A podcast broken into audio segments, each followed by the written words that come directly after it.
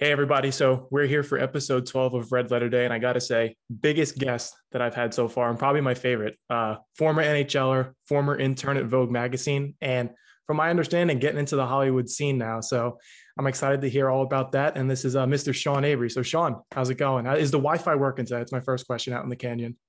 The Wi Fi is working today. We're all, we're all good. You look like uh, you look like you're in good shape. You you what are you? Uh, are you a student athlete? You working out?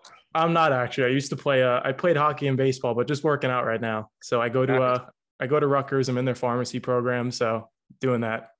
Okay, good. But yeah, I got good. my workout in this morning, so we're all good. We're all good. You're ready to go. What about class? You got class today? I had class this morning, so luckily I got out of that. Um, if I had it this afternoon, I would have been like, can't make it. I got I got something to do with my man Sean. So I like it. I like it. Where where are you from originally? So I was born in Staten Island, and uh, now I actually live on the Jersey Shore, so uh, right by Long Beach Island. Yeah, yeah. So I'm around there, and I'm living now uh, in Piscataway, so right by Rutgers, which is nice. And uh, are you in a house with like a couple of guys? Uh, my first two years I was. Now I actually live with my dad, so it's pretty nice. So I have a uh, Nice. nice thing here. So he let me use his space today. You know, being able to do this, so Good. Good stuff. it's perfect. And the best part is it's only uh, about 30, 40 minutes from the garden. So I've been going in there a lot recently. So Yeah, yeah. Those guys look pretty good. They look pretty good. it's been awesome. So I definitely want to touch on, you know, I want to touch on the acting. Um, I listened to your podcast that you released this week, so I want to get into that a little bit.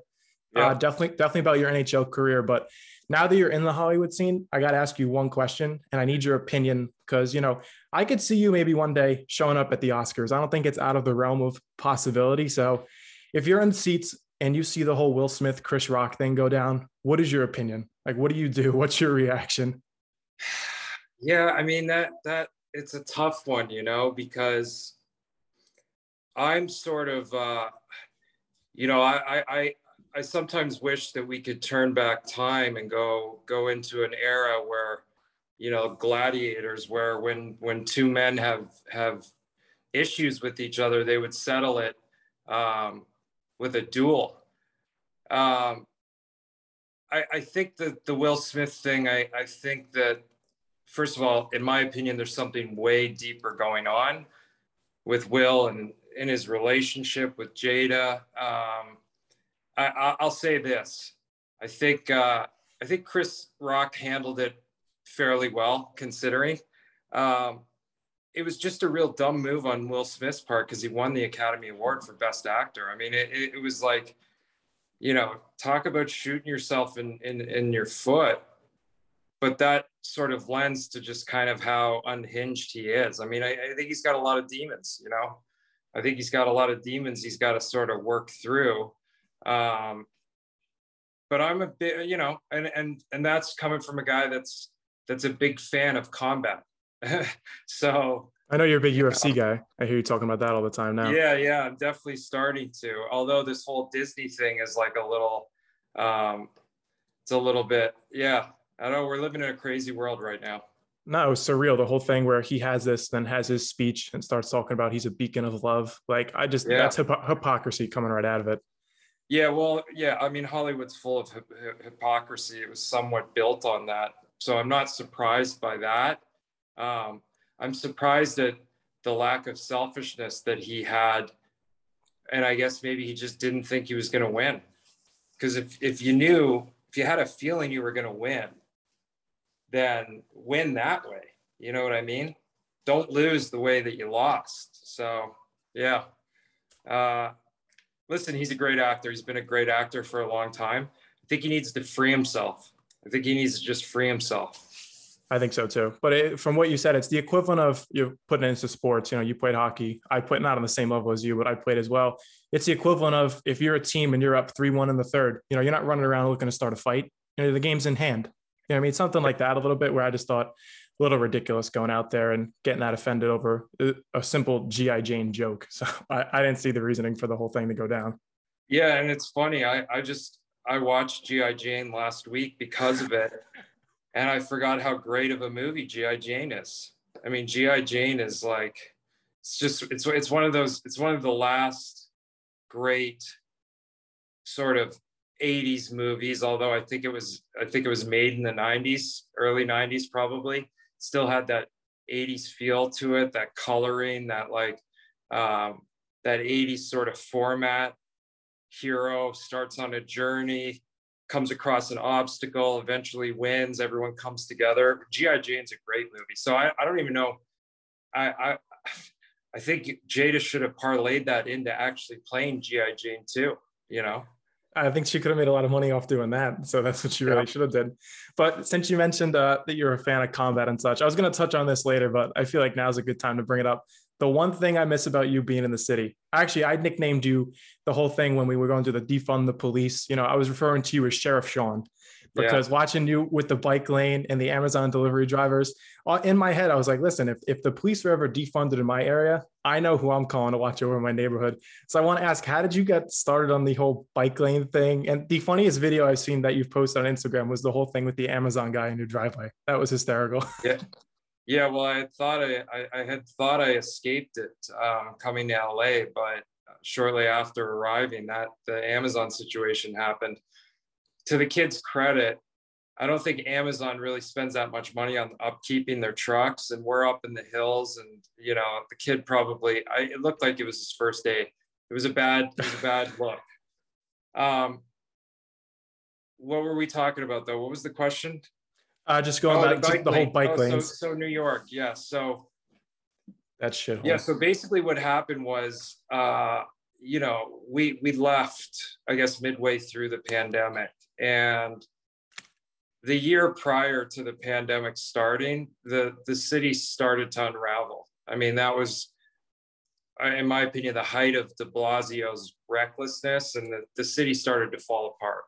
Um, and, you know, I think it started, I, I think that why the bike lane, I, I would guess I would call it a skit or um, era, was so successful with people is that certainly people that live in New York City feel that on a daily basis the frustration of dealing with people who uh, cheat or try and game the system or just lazy. Now, I understand that the delivery guys have a tough job, partly because the city hasn't realized that the city's run on deliveries now and, and they haven't, you know, sorted the parking situation. It, it's a mess, right?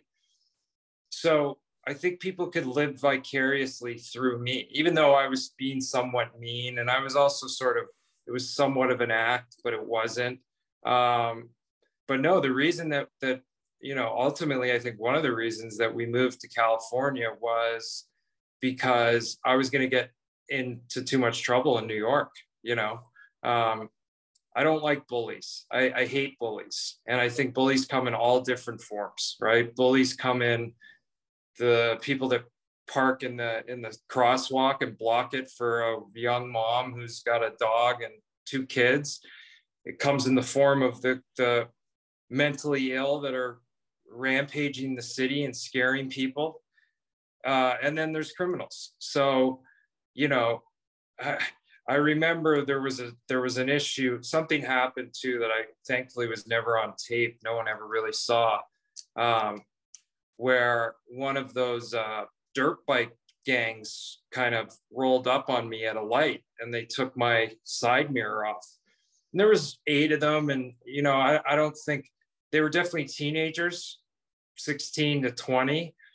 And you know, at, at a moment I had to think like, what I want to do is get out of the car and I want to fight all eight of them.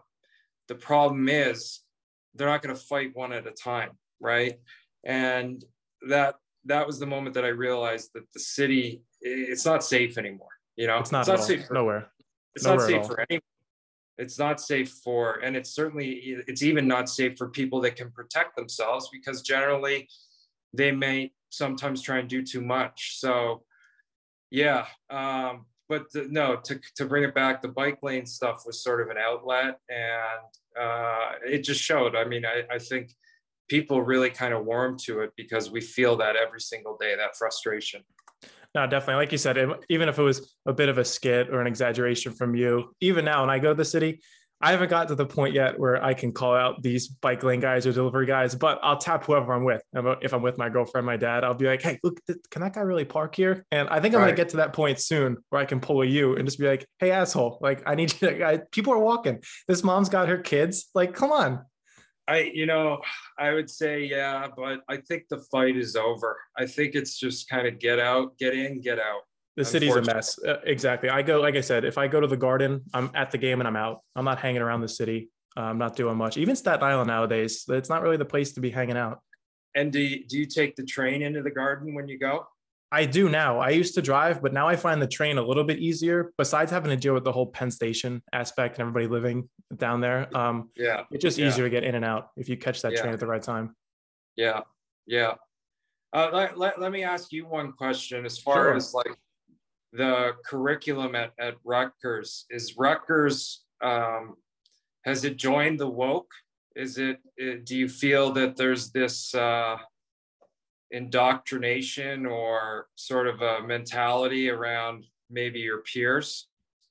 my first few years um, doing the undergrad program definitely um, you could see that in my that was my first two years in the program so now i have four left which is the professional aspect um, being now more in the pharmacy years of it, it's a lot less because you walk in and it's pretty much this healthcare curriculum where there's really no time to bring up, you know, this wokeness or the left right. or the right.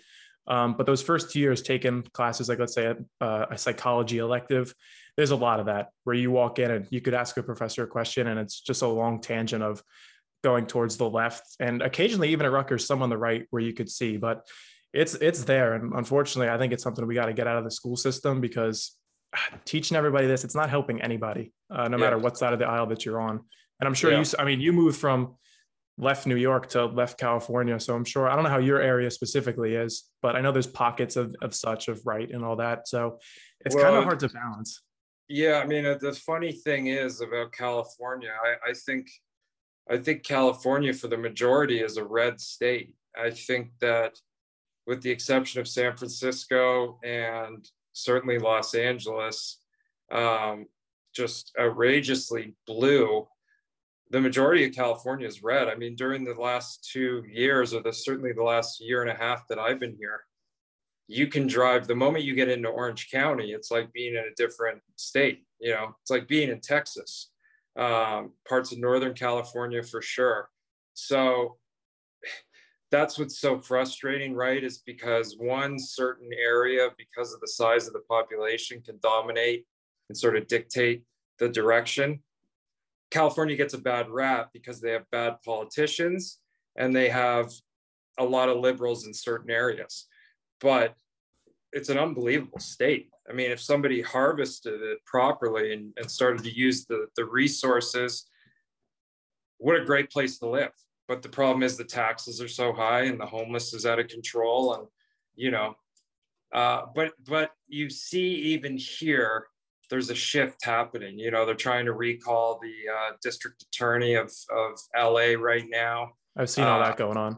the stores in beverly hills getting robbed in the middle of the afternoon. I mean it's you know so in one breath i i you know it's it's dangerous because you you want to see the change but how does the change happen? Well the change has to happen by it affecting the people that don't want the change to happen and i think that's what's happening right now same with me because living in i love jersey you know i could live in jersey the rest of my life but the whole thing is just the taxes are outrageous the price of living it, it's gone up exponentially and it's not something that i don't think one individual person can fix but having all these politicians then you go to a state like florida where you know, where it's free reign and it seems like that's the place to live right now. And uh, get into that a little bit. I know that you were just down in Florida uh, for a couple of days, down with the Solar Bears in the ECHL.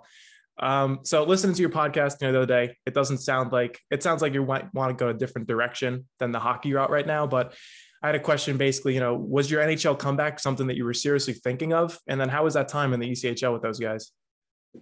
Um, so yes and yes in the moment. But I think, you know, hindsight's an interesting thing. And sitting here today, what's funny is the whole thing started because um, I started taking my little guy Nash skating. And to do that, I had to get skates. So when I got skates, I was like, I might as well get all my equipment.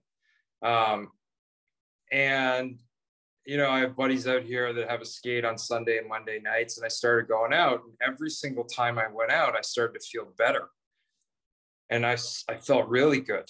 You know, uh, a bit of a process trying to tweak, like figure out the skates and the sticks, and you know, there was such an evolution in the equipment jump from the time that uh, when I stopped playing to today. That took a little bit of a while. Um, going to Orlando, I think now when I think about it, um, first of all, I, I definitely could have played. I probably needed maybe two more practices and I could have started playing. I've seen some games in those league. You could have put up as many goals as you wanted to. Yeah, I mean, it, it's uh, listen, guys are good players there, but there's a huge difference, right? Um, and I think from a physicality standpoint, um, am I in as good a shape as when I was 35? No, but I think I definitely am a lot smarter. And I think that the gap isn't that far between the two. So, um, but really what happened was, and I've always had this uncanny knack of being able to kind of manifest things or sort of reset things. And I think the craziness of going down there was really the depth of it was was I was looking for this reset or this energy shift. I needed to. I knew something was about to happen um, in either direction, and thankfully, I think it, it, maybe it was a sign. It happened in the direction that wasn't keep playing, um, and it worked out great. And and uh, and I had a great time with those guys. You know, it, it's it's like kids, right? Kids that are that are some of them are serious about the dream and obtaining it. Some maybe not so much. Maybe there's a couple that are still undecided. They don't really know how much work it actually takes. And I think that's really the difference. That that that's the difference. As much as there's a skill level, um, it's it's the desire to wanting to play, right? Like if you want to if you want to make the sacrifices, you can play. I, I am convinced of that. I don't I don't care what your skill level is. If you want to do something, you can do it. Now, is that going down there playing with those guys? Is that refreshing? Because I'm figuring most of those guys are around my age. I'm 21, so most of those guys like young 20s that you were down there with. Yeah, they were all young kids. Yeah, yeah, um, yeah. It was fun. You know, it was fun. I, I, I think one thing, you know, guys would always say that, right? Guys that were maybe towards the end of their career that got they get sent down, or maybe it was a money issue with a cap and they have to go to the American League and they say, oh, it's so refreshing.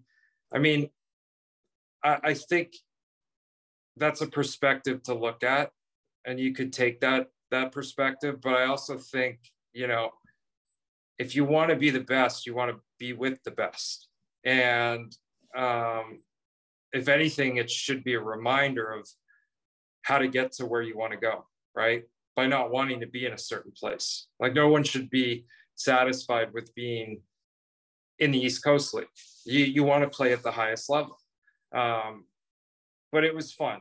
And listen, the, the guys were great guys, and it's it's funny that the trainer uh, on our Orlando, Adam Adam Dexter, he I ended up getting a role, a movie role, and um, that's ultimately why I left also I was I was it was the first time I was away from my son for for an extended period of time, and that kind of hit me hard. But Adam, the trainer in Orlando, he he helped me with the audition for the part that I ended up getting, which is a pretty funny story. He he That's like awesome. read he read for me, and the equipment guy had the camera, and it was this whole thing. So uh, all in all, I couldn't have been happier with the time that I spent there and the result of going there. That's the whole story. I know you told that about uh, the equipment manager all helped you out. That's awesome that they were helping yeah. there. So uh, I understand. I get it now too that you're a big uh, Tampa Bay Lightning fan at the moment. So simple yes or no question for you: If the Tampa Bay Lightning offered you a contract next year, yes or no? I don't think so at this point. No, Still no. I, I, I think um, I think this last job was a was a big breakthrough, and um, to do anything but push forward would be irresponsible on my part to myself, to my family. Um, yeah, no, I, I, the writing's on the wall where I'm where I'm going now for sure. Awesome. But, uh, yeah. but I'll tell you, like, it's been a tough month watching Tampa play because maybe they've run out of gas. You know, two years, two two cup runs. That's a taxing situation. Uh, I don't know the stat, but when was the last time a team won three Stanley Cups in a row? It's probably the Oilers. It's been a while, and I think I think you're on the right track. That they're they've been so good for so long. I don't know if they could keep it up. I think they might. I think they just might be tired. You know, but but here's the thing. I I think um, you want to go into the playoffs on an upswing. So like take Boston. I don't know. They've they've won 17 out of their last 20. 10 games left, maybe. Is that right? Is there 10 about that? It's left? like 10 or 11, I believe, for each team. I think the Rangers right. played like 72, so 71. So you you could, you know, at the blink of an eye, you could go on a five game losing streak going into the playoffs, right? There, we're not at the home stretch yet.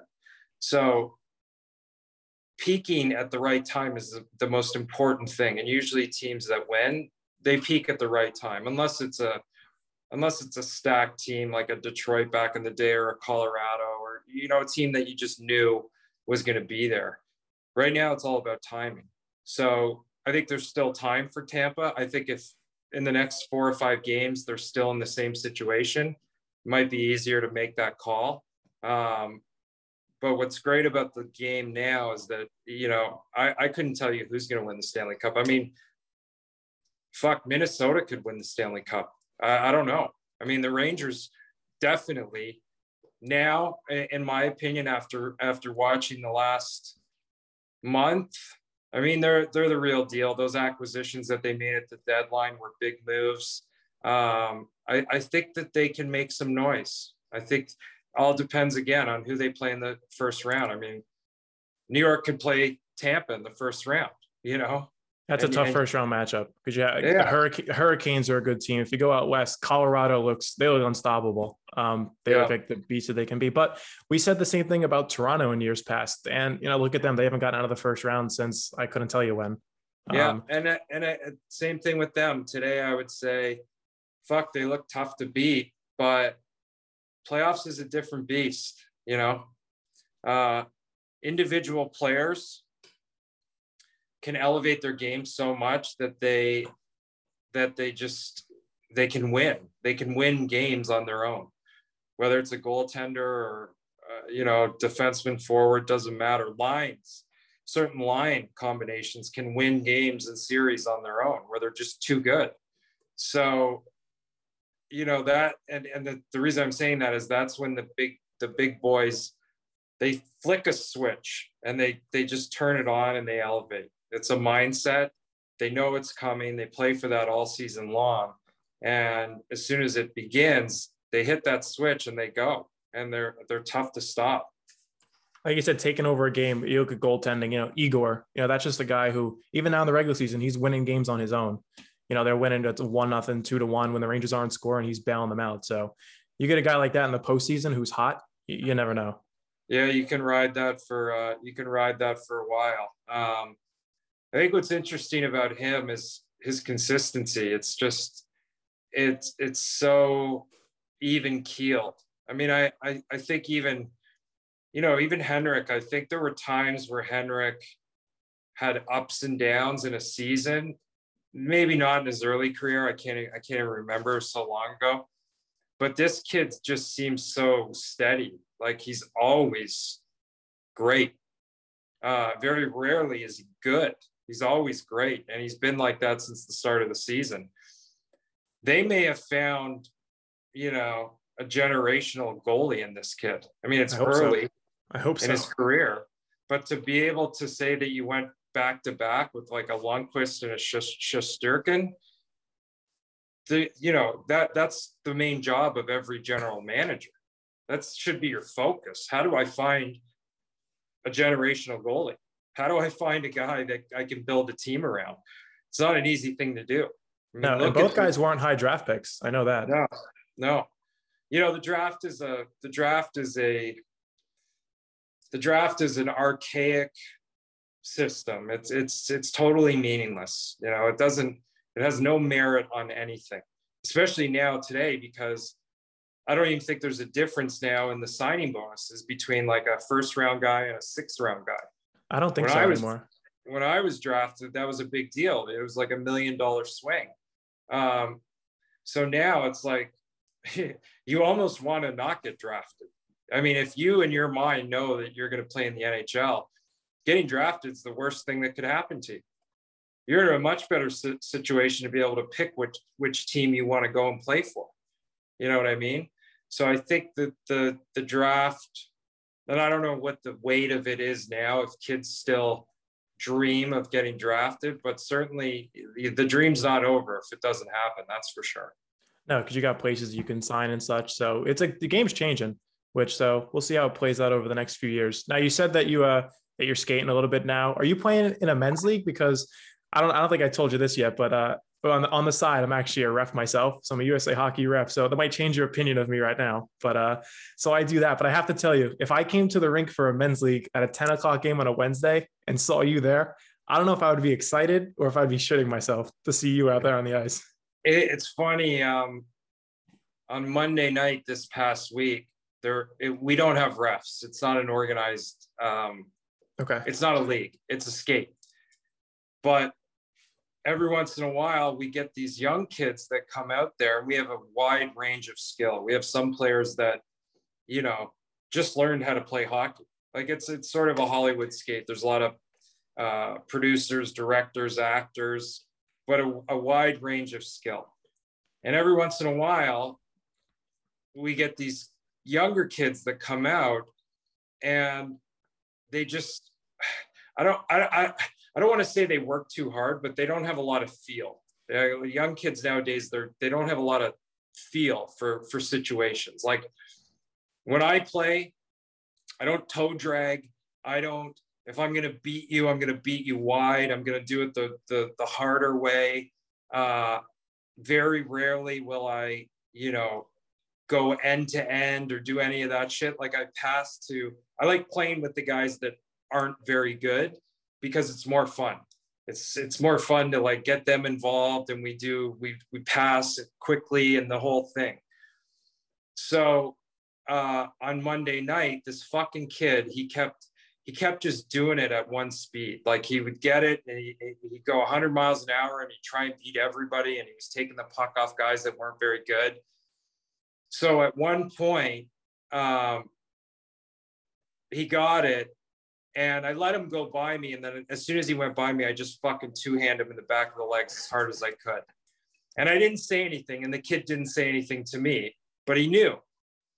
So the next time, a couple shifts later, he comes down on me, and I play defense too. I don't play forward.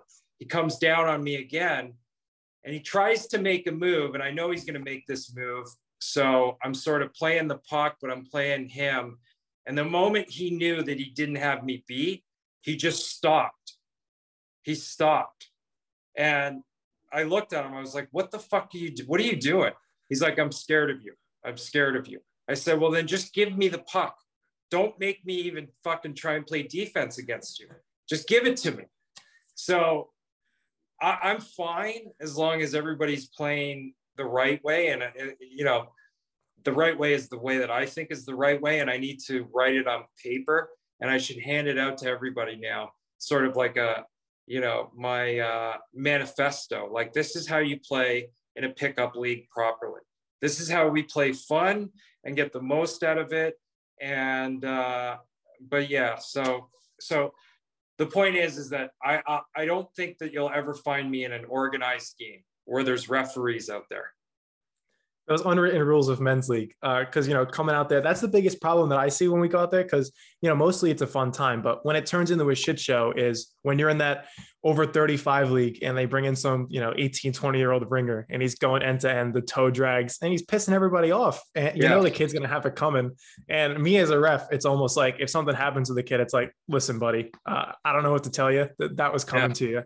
Yeah, yeah, just no feel no feel which is the problem now let's say if if you were in an organized game and uh, let's say there were some coaches on the bench um, and you walk into the rink that day and they didn't tell you who your coaches were and you have uh, Torts, Andy Murray, and Mike Sullivan on the bench. What is your reaction? Are you still playing that game? Are you leaving? Do, do I have to pick one of them, or they're all three of them are there? All three wow. of them are there. All three of them. Torts and those are his assistants. That's who he's got. Well, I'll tell you what. I played for all three of them, so one, I already know what to expect and how bad it's going to be, and uh, you know now I'm older and I think uh, a little bit wiser. So I don't know. Maybe I would. Maybe I would try and work with them, right, and not completely dismiss the whole idea. Which you know, like to the the Andy Murray thing was was always a head scratcher to me because he was such a weird guy too. He lived at the hotel, the Hilton Garden Inn beside our practice rink for years, six, seven years, I think. Really? We never really, know that. We, we never saw his family, uh, although his son ended up getting drafted by LA and coming to training camp. And there was a weird dynamic between the son and him. He couldn't skate, you know. Torts couldn't skate either. Like uh, Torts, you can't he can't uh, you couldn't pass the puck to him while he was skating. He you, you could pass to him while he was standing stationary but not while he was skating. Sullivan played the game. I i, I think sullivan acts a little tougher than he actually was when he played oh big tough guy. I see that a little bit. Yeah he's got the tough guy face and and uh yeah he's a real tough guy.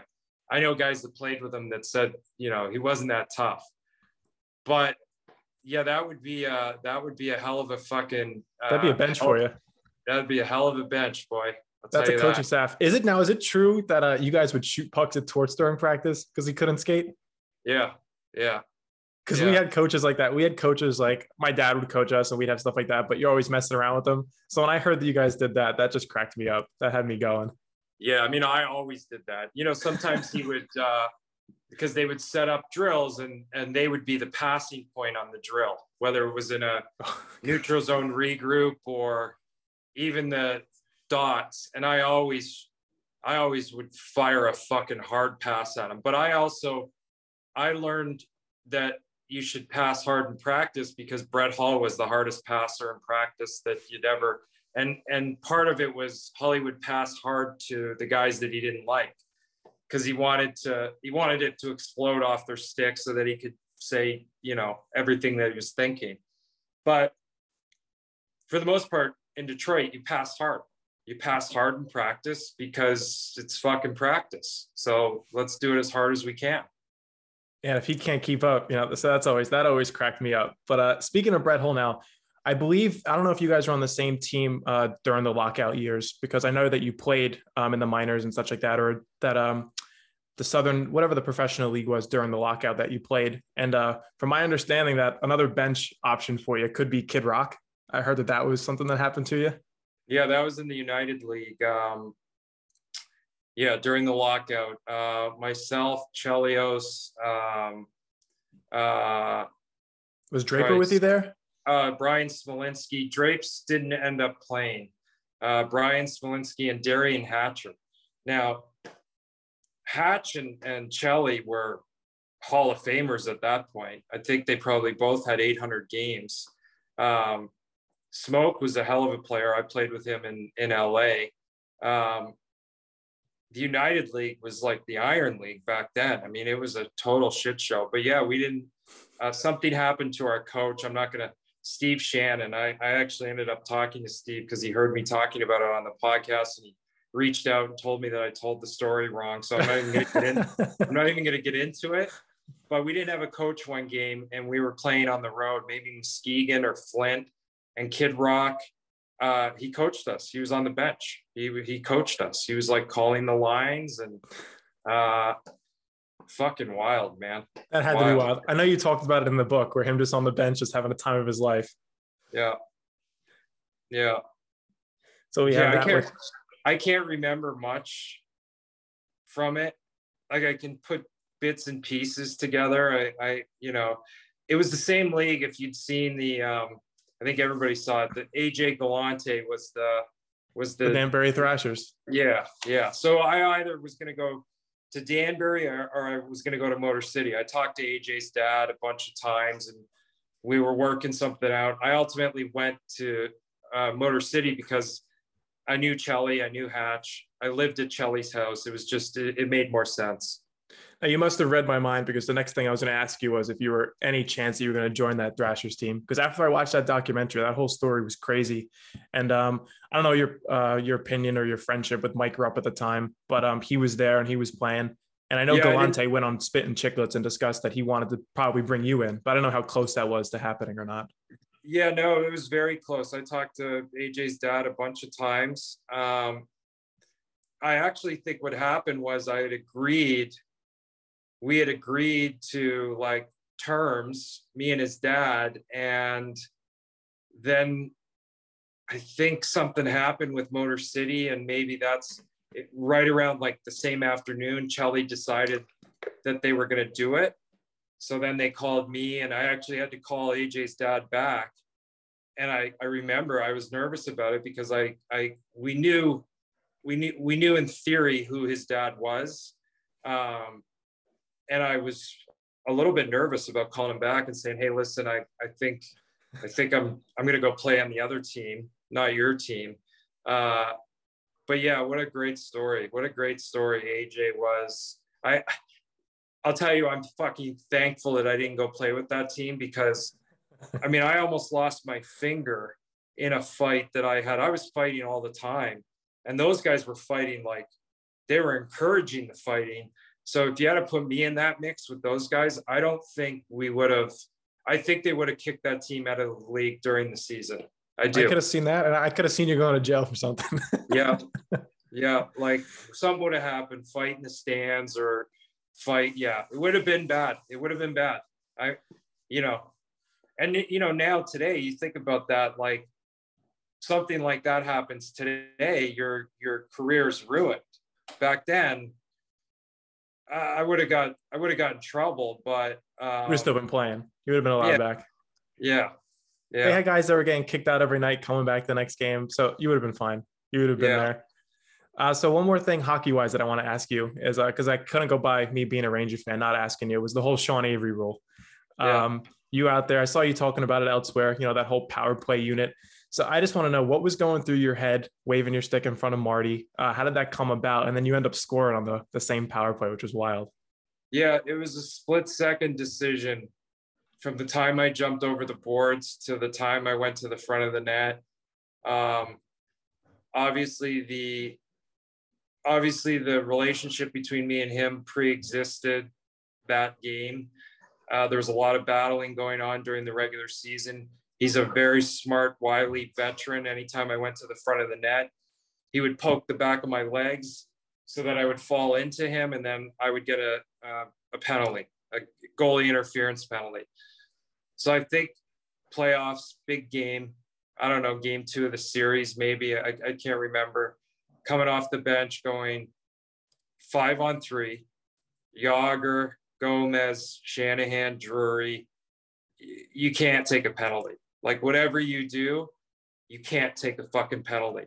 So for some reason, the, the, the way that my brain computed that was make sure you can see him. Because if you can't, can't tap the back of your legs, you can't get a penalty. And you can also see the crease, so you're not in the crease. But how do you screen a goalie um, in the non traditional way? Which is funny because it's actually in theory the right way to do it because how do you screen somebody with your back to them doesn't really make sense so i did it and i scored and i went to bed that night and i woke up and but between the time i scored the goal and when i had woken up they changed the rules which is illegal to do. I mean you, you can't do it. You have to go to the uh, board of governors meeting in the summer and submit it and, and that they have to have a proper vote.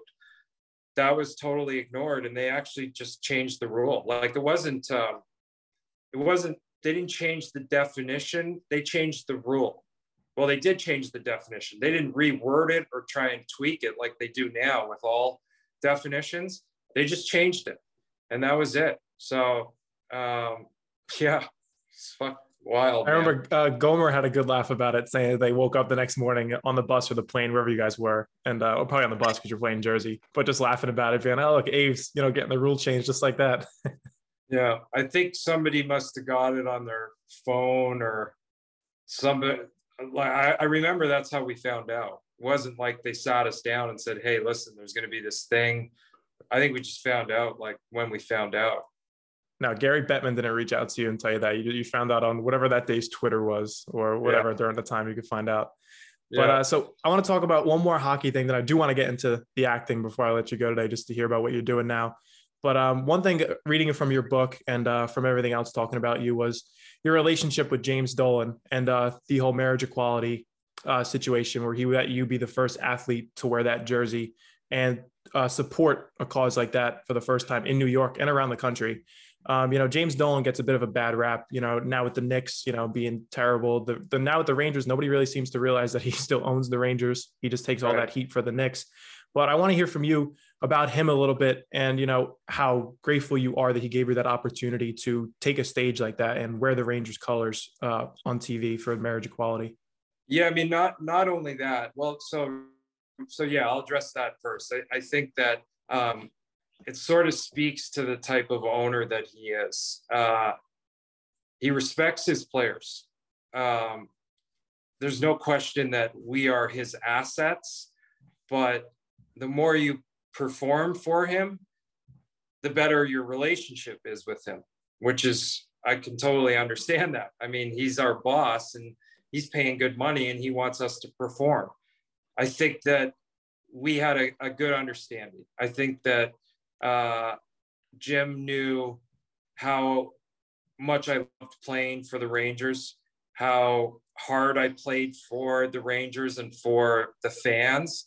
And I think because of that, he gave me a lot of leeway, whether it was, you know, in the tabloids or, you know, whatever shit I was getting into trouble. I, I got arrested one off season in LA that was a big shit show with cops and all kinds of stuff.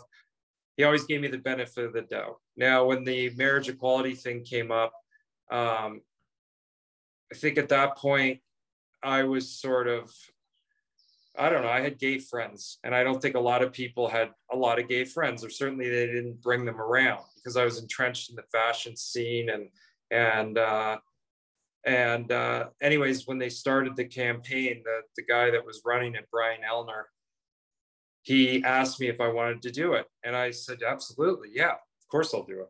Like, uh, I, you know, I didn't even, I didn't even really know what was going on. I, you know, that was a defining moment, certainly in the movement. They were going state by state, trying to get the, the states to legally pass marriage equality before it went to the federal level. And um, they asked me if if they could do it in the in my if I would do it in my jersey, and I said yeah, but I realized I need to ask the team, and it was one it was one email, it was two emails or calls. Uh, it was to uh, Barry and Jim, and uh, uh, Barry was was longtime PR director of Madison Square Garden. He, nothing could go through Barry Watkins. Nothing could go out in the ether without going through Barry Watkins. Barry called Jim. Jim said yes, and that was it. And I think that uh, for all the the bad raps that that Jim has gotten over the years, certainly with the Isaiah situation, and um, he's a great owner. He's the best owner in sports, in my opinion. I mean, uh, resources, there's no cap to resources. There's, uh, they, they treat the players the best. Um, he, he's the best owner in sports, you know? Um, and it just so happens that, I don't know, his relationship with New York City is a little bit dicey. And I hope he gets the credit once the Rangers do win the Stanley Cup, you know, because I think I he does so deserve it for sure. I definitely agree. Now, did you take did you take a lot of shit on the ice um, for doing something like that? Because I know you talked about it in the past, where the, the game has changed, where a lot more like derogatory stuff was being said uh, to you or anyone. I know you've had something stuff with Wayne Simmonds and the like, but was anything said to you directly because of that ad more on the ice? it probably did at some point. It came up. I, I, I think I kind of just lumped them all. I always got called a faggot, you know, like forever. Um, definitely towards the the latter part of my career because of some of the things I was doing off the ice. But yeah, it, it was that was like the that was the go-to from guys that were trying to uh I guess trying to defend themselves from my wrath because you know everyone was a moving target but that you know and what's funny is that it wasn't you were never going to get me upset by saying that to me. That was like the wrong thing to say. Um but yeah it happened. It happened all the time all the time. Yeah because that shit talking i know went on especially it, now i feel like it still goes on but i know in your time playing where it was even more prevalent uh, than it was now. And i was like i can see you know you playing now, it's a lot less talking, more of the uh, the physical slash in the back of the legs, little message being sent. Yeah, I mean, you remember that uh, there's that great uh, YouTube clip of Trottier on the bench. Um, I don't know who he's yelling at, somebody on Pittsburgh maybe, or maybe it's the other way around. Uh, somebody's yelling, Trottier's in it, and they're you know every second word is like it, it's a minute and a half long, and every word is beeped out. You know, bench a player on the ice. You don't really see that happening now. It doesn't no. exist, uh, which is probably good for the game. You know, it's probably we have such an exciting product on the ice right now. Um, I don't think that they should do anything to change it. No, I love it now, especially to a guy like Trevor Zegras, you know, letting him play a little bit more. In your day and age, you know, he pulls out the Michigan. I even though he's still getting jumped for it, but I feel like playing that and even in the 80s and 90s, he's getting his head taken off for doing something like that. Oh yeah, yeah, yeah. He is. I mean that that's why I think when the Tyson Nash was calling the game for Phoenix, and he he's not the most articulate speaker. He's sort of like a little bit barbaric, and it came across as barbaric. Everything he was saying was true. He just didn't really. Uh, it wasn't. Uh, he didn't dance it properly. But yeah, he, it, he said exactly what he was thinking. That was the problem. Yeah, yeah. But yeah, no, you did that 20 years ago. Yeah, you were getting. Yeah, you. But you also knew that that was going to happen, right? That's the problem. Zegras, his interview afterwards, it was ridiculous. Like you pull that goal off, you got to know maybe not now. Maybe the rules have changed so much that you don't have to know. But, you know, a few years ago, you had to know. You score that goal, you're going to get something coming. Okay. Um, and, you know, there's a way to score that goal without without making the other team feel like they also need to do something. So you score and it's just back to the bench, even though it's tough yeah. to do in the NHL. But even so, you do that. You yeah. pull it off against a team like Arizona, who's terrible. Um, exactly. I don't know. You, just gotta you yeah. gotta play it off better than he did. Yeah, I agree. So from all that now, all the hockey stuff, um, we've had a good combo so far. I want to wrap up probably the last 15, 20 minutes and talk about you in Hollywood now and you wanting to become an actor and going into this. So I know your story. Um, I know how you started and such. Um, I just want to hear now. I know you're out in New Mexico, so I guess we could start there and what, what was going on out there last week. So here, I'm also going to tell you something, Nick. You've got you've got You've got eight minutes, and I'll tell you why. Okay. Because you always want to finish when your guest, I guess in this case, this is me, is still energized. Because then everybody's going to go, fuck, I want to listen to more. Right. And I can and bring we'll you back. and yeah, and I'll come back on. And I'll come back on. Um, because I think we got eight minutes for the whole think, uh, acting. I, yeah, and I think you're very good at this. But thank but, you. So, what was the question? Where did it start? Um, let's start. Let's just talk about your last week in New Mexico, because I know you were filming a movie out there.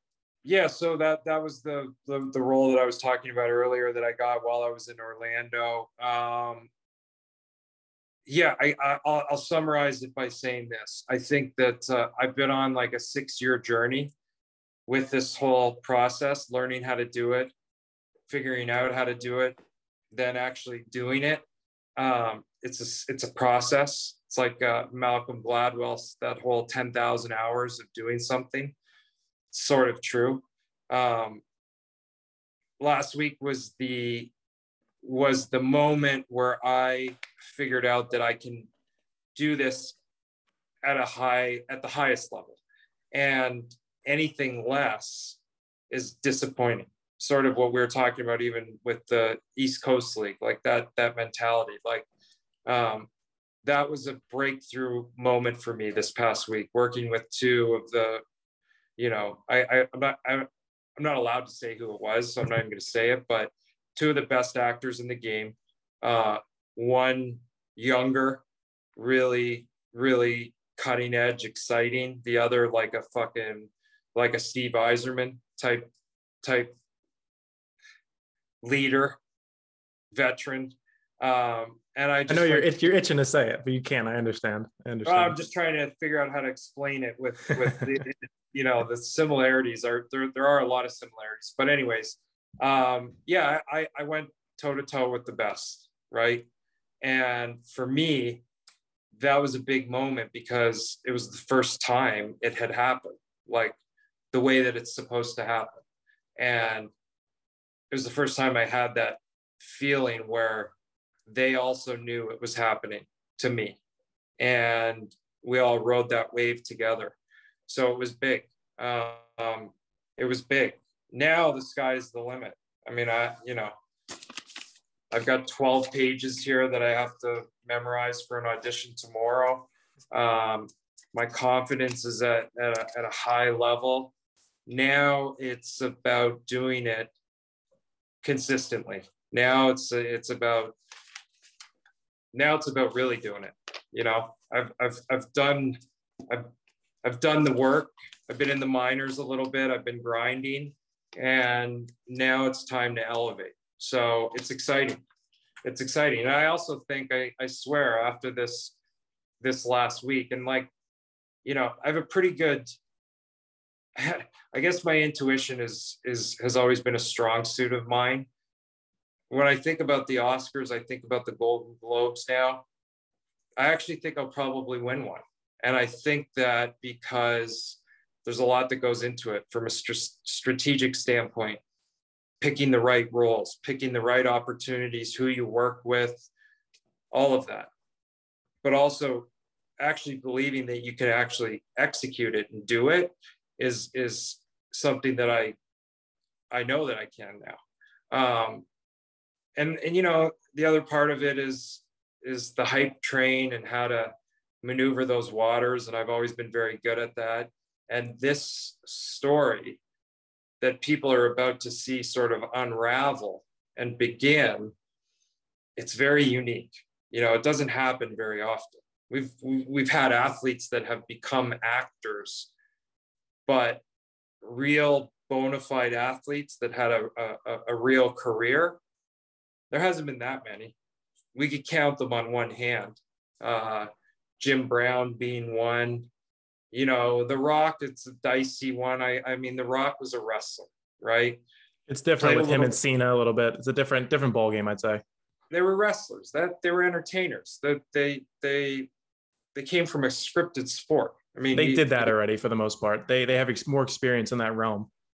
Exactly, but also it wasn't. You know, I guess I have a tough time calling WWE a professional sport. You you you can't gamble on it. So no, you cannot. You can. I'm a big WWE fan, but I agree with you. The professional sport aspect is tough. I mean, I I don't think you can gamble on WWE. I don't think you can. I'm almost positive you can't. That's the difference, right? Anyways, there hasn't really been a lot of guys that have done this where they've gone from doing the sport thing at a high level to then actually doing the acting thing at a high level. Not, you know, doing a sitcom, Terry Bradshaw being the funny guy on the sitcom. I mean, he's he's one of the five, but uh, I'm gonna do it differently. And I think two of the movies that I've just finished are uh, setting me in the right direction of of kind of putting, I guess, calling, make, making a, a calling a shot and saying like, this is why this is different. And I think it's going to be pretty easy to understand why it's different. So I'm excited. I'm excited. That's awesome. I'm looking forward to it. I know you said you've been working with Pattinson, Christian Bale, the like. So I'll tell you, if you're ever getting that Golden Globe or the Oscar, just remember me if you got that extra ticket because I'll more than happily come and support you on those. So I'm looking forward to it. Um, I, I, appreciate love, you coming on, Sean. You know, if you could leave uh, the big thing on my podcast is the whole motivational aspect, and I feel like you're a great person for that. Um, telling that journey from when you started acting six years ago to you know finally getting that big break now to me just shows the people that y- you can't expect things to happen in a month two months or even two three years. You know you got to sit there you got to take your lumps take your losses and every loss that you get is just building towards that accomplishment for you. And seeing yeah, that with you it's awesome.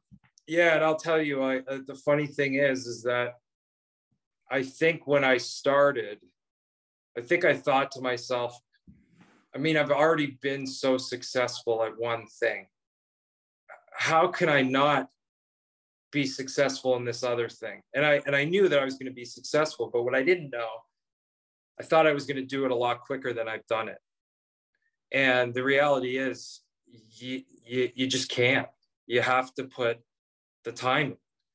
And eventually you'll get a break, but you're not going to get a break. Few do and the the break won't last unless you have that you got to put that time in. You have to grind. This shit is not easy you know? Life is not fucking easy. The, the people that win are the ones that work the hardest. Unless you were lucky and you were born with a silver spoon in your mouth but that's a rarity. Um, to be born with a silver spoon and actually succeed on your own it's it's very rare. So it's exciting you know? I think living in a in a with a mindset of like enjoying being uncomfortable is always going to pay off. You know what i mean? And understanding sacrifices and making uh, your priorities like very clear. You, you can't fuck around. You got to be serious. You got to get to work. That's the big thing. Getting out of that uh, comfort zone. And i feel like you're like i said you're the perfect example of somebody doing that. So once again sean well, i appreciate you, know you coming on yeah and you and you too you know it's the other thing like so funny everyone's like oh, i want to start a podcast you know or i want to do this and you know how much easier it is to do things now today because of technology than 20 years ago? 20 years ago i couldn't call an nhl player and ask them to be on the podcast you know you circumvented the system. You did it based on something that uh, an Easter egg that I planted, and you got it done. Now we had a great conversation. I'm sure we'll have another one at some point, but it's a lesson. That there's a lesson in that too. So, um, so yeah, good job, good job. I appreciate it. Um, for you, you know, everybody, everybody that comes on, I always like to say where they can find you. They can find you on Instagram. Uh, definitely go listen to the No Gruffs Given podcast. If you guys need a good book to read for this summer, you know, all I'm saying is Offside with Sean Avery. That's the thing that you guys got to get. Um, nice. I loved it. My dad loved it. You actually signed it for my dad for his birthday, so he appreciates it. Uh, yeah. He's going to be happy nice. to see this. So, you know, once again, Sean, I'm happy to have you on. Um, you, are more than welcome brother. anytime you want to come on. If you ever need a guest on your podcast, I'm always around. So I mean, I might, a, I might need a guest. I might need a, a guest host. You know, you never okay. know. If you ever need that guest host spot, let me know. Um, I can help you out. I, I can work with Michael. Michael seems like a good guy. So Mike, Michael's a good guy. Another guy that circumvented the system to just kind of to grind. You know, another great story. So that's awesome. Well, wish him my best. Uh, wish Hillary and Nash my best. Uh, Love having you on. So, everybody listening, those are our takes. Love them or hate them. We're both going to keep making them. So, stay safe. We're going to see you all on the flip side.